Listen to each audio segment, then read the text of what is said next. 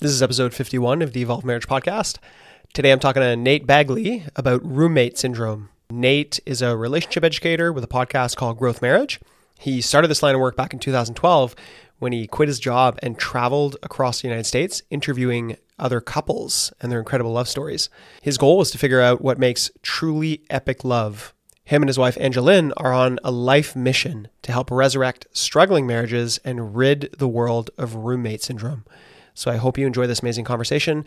We talk about exactly what to do in order to step outside of this roommate syndrome and recreate this passion in your marriage. Hi, this is Kate. I'm a fierce mom and teacher. And this is Eric, her lucky husband and certified relationship coach, And this is the Evolve Marriage Podcast. where we have fun with growth and connection. Thanks for being here. Here we go.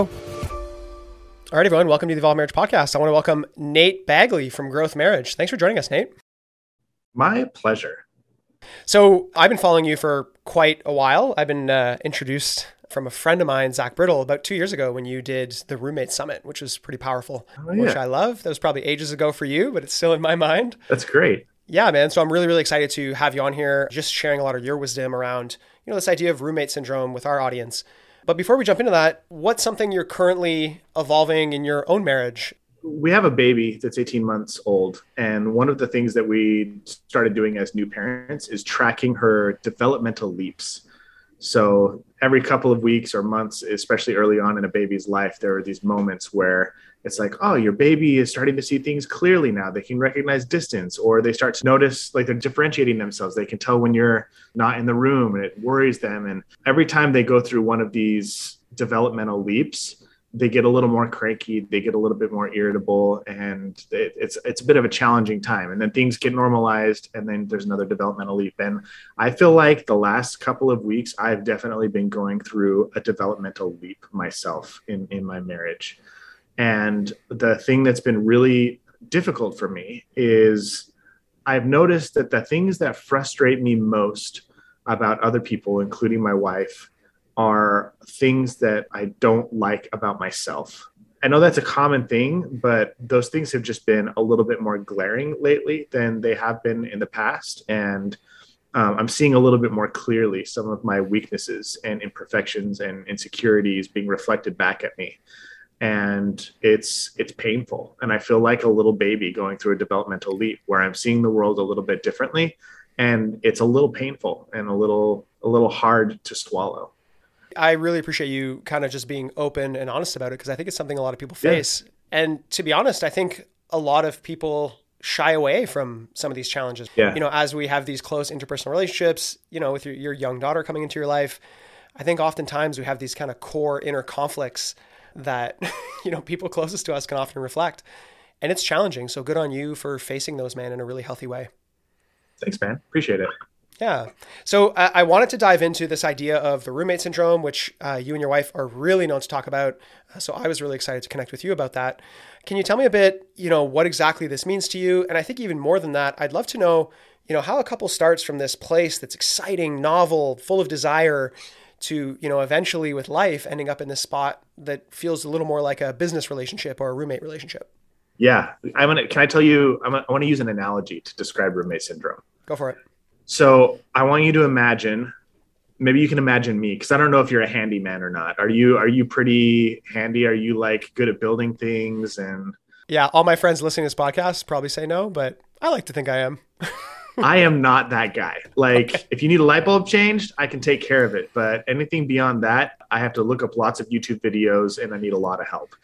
So, if you were to take me to like a beautiful one acre plot of land and you were to drop me off there with a giant pile of supplies, of lumber, of cement mix, of nails and screws, and then you gave me a whole bunch of a warehouse full of tools and then said nate we're going to come back. We're going to leave you here and we're going to come back and check on you in about a year. And we want you to for the next year take everything that you've got here and build your dream home. That's an exciting prospect but at the same time it gives me a lot of dread because i am confident that when those people when you come back to check on me to see what i built at the end of that year i know i will have built something and it will be relatively habitable but I am confident that it would not look anything like my dream home because I don't know. I don't know about finish work or electrical or plumbing. Now, that's not to say I'm not capable of it. I think if I had some training and some some guidance, somebody to come show me the ropes and how to use all the tools and everything, and maybe somebody helped me design a plan, like gave me a blueprint, I might be able to have a better shot. But in my current state, absolutely not. And I think what a lot of people experience in marriage is they get married and they they meet this person they want to spend the rest of their life with and they're like we can create something really beautiful together. And they get married and they go off to this plot of land this metaphorical you know they, they start working on their marriage together. And a couple years go by and they take a step back and they go whoa whoa whoa. What we have and what i thought we were going to have those two things do not look the same. You know and i like to think i have pretty good taste. Like if i were to go house shopping i I can pick out a nice house with a great floor plan, and I, I like I know what I like, and I, am confident that what I like is going to be something like that my wife likes, or that that a lot of other people will like. So it's not a problem of taste here just like most people probably know what they want in a relationship. You know they want great communication. They want to be able to apologize and forgive one another. They want to have that passion that grows over time. They want to be able to manage conflict gracefully. They they want to have pursue meaningful goals together. They want to have lots of inside jokes. Like there's a lot of things that people want in their relationship because they have really good taste. But nobody's ever sat them down and given them a blueprint or showed them the skills that they need to master in order to have a great relationship. And so what happens is most people start building together and they reach their limitations. They bump into projects that need to be tackled or issues that need to be addressed that they don't have the skills to address properly. And so they start to say, oh, well, we're just going to avoid that over there. We're going to avoid that that that plumbing issue or we're going to just dance around that electrical issue or we've got a leaky ceiling over here if we just put a bucket out that'll solve it for now. And you end up having a relationship that doesn't look anything like what you hoped it would look like. And to me that's what roommate syndrome is. It's this feeling of stuckness. It's this feeling of this isn't what i signed up for. It's this feeling of we're having the same arguments over and over again. We're not having sex anymore. We're not kissing. We're not connecting. We're kind of in sweatpants mode things are functioning okay, like they're workable, but they're definitely not enjoyable. And I don't think anybody gets married to not enjoy marriage. Like we get married so that we want to have a life together that's maximally enjoyable. And when we right. get to that roommate soon syndrome phase, it can be a little scary. Yeah. And I guess, you know, as I was listening to you saying, I love that analogy. I think it's really powerful to think about.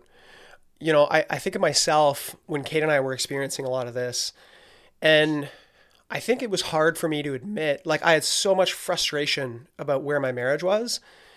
And it was hard to admit that I was doing anything wrong. I think that's where I was at, of like, I think deep down, I was like, okay, Eric, you could probably do better.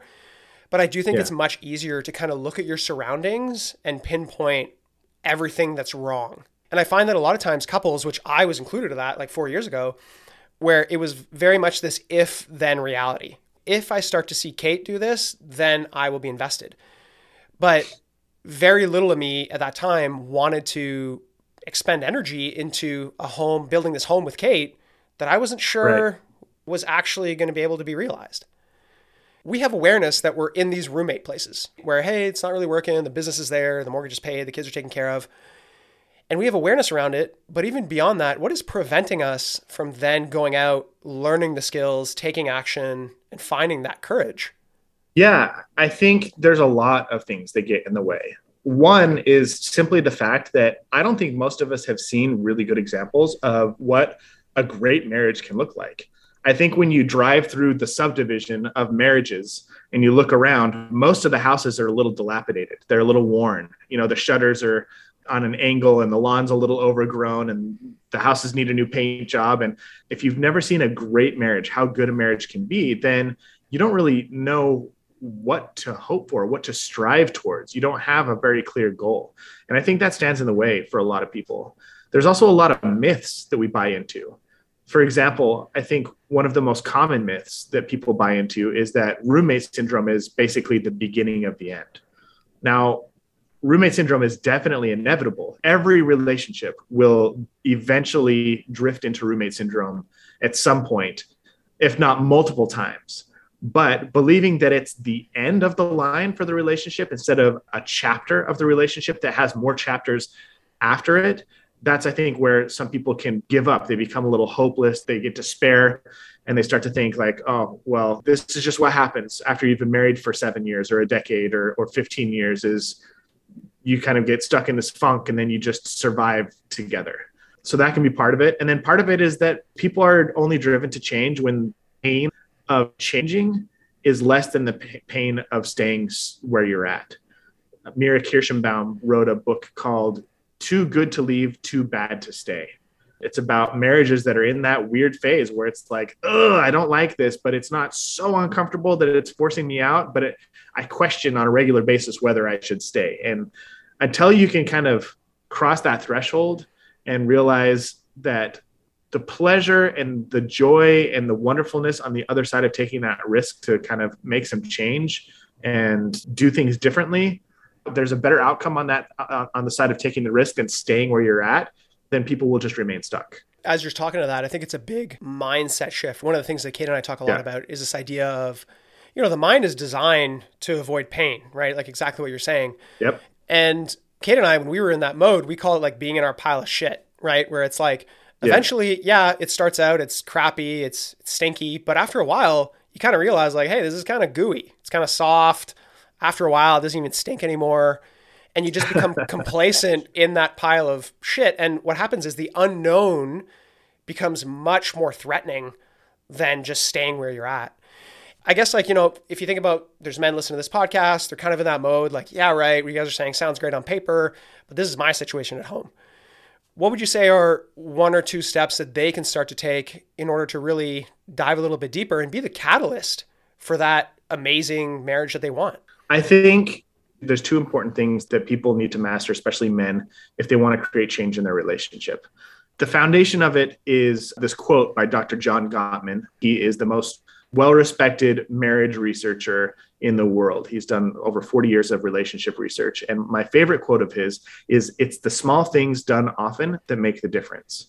And if you want to transform your relationship, you absolutely can without the buy in of your partner, without their without them getting on board with it you can change your relationship all it requires is consistency now, consistency is important. So that's one part of the equation. But the second part of the equation is consistency with what? Uh, the idea of consistency is nice, but it's not specific enough. If you want to have a nice looking yard, you need to consistently cut the grass. But if you use scissors to cut the grass, you're still not going to get the outcome you want. And so there are certain things that you need to be consistent with in your relationship if you want your relationship to improve, if you want it to look good, if you want it to thrive. Another quote by Dr. John Gottman, I'm going to butcher it, but he he basically says that if all you do in your marriage is not screw it up, his belief is that over time it's still going to degrade. You're going to drift apart from your partner. And so, in order for you to stay connected and for your relationship to get better over time, it requires a, some specific efforts on your part. And a great place to start is expressing sincere and very specific gratitude and appreciation towards your partner. That's like marriage 101. If you aren't expressing regular gratitude and appreciation towards your partner on a daily basis, your relationship is probably degrading a little bit over time. And if you don't do it at all, your relationship, more likely than not, is probably in some trouble right now.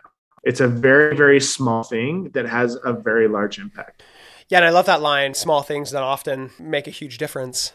And I think oftentimes we we kind of overthink it because we think that in order to get from this place where we're deeply stuck in roommate mode, there needs to be this massive event. And what we realize, yeah, I love that you're shaking your head no, because I think what we realize is the more the longer you wait for that massive event to happen, the more intimidating it gets, and the more you kind of get in your own way instead of just starting small and understanding there's a huge compound effect over time. What do you think? I guess, Nate, yeah, I wanted to ask you, you know, what do you say to those men that, because I think we're talking to men, but really couples in general, that are in that place where, you know, they're not sure, they haven't felt that desire, that love for a really long time, and they're not really sure if their partner's on board how do you suggest they enter into that conversation? I would suggest starting with having a conversation with yourself. You're going to run into a lot of problems if the reason that you are putting an effort into your relationship is because you want to see your partner change. If the goal is, if I apologize to my partner, they'll forgive me. If I tell my partner I love them, they'll tell me they love me back. If I express affection towards my partner, they'll express physical affection back towards me. Like this hidden agenda, tit for tat, giving with the intent of receiving doesn't work in marriage. The question that I would encourage you to have, or the conversation I would encourage you to have with yourself, is who do I want to be as a husband or as a wife? Who do I want to be as a partner? Do I want to be the kind of person who expresses gratitude and appreciation on a regular basis? Do I want to be the kind of person who brings joy and goodness into the lives of others? Do I want to be the kind of person who takes responsibility when I screw up and tries to make it right instead of getting defensive and trying to run and hide? Am I the kind of person who wants to stay connected with the people that I love, even when I'm feeling anxious and feeling like I, I want to shut down and withdraw and hide?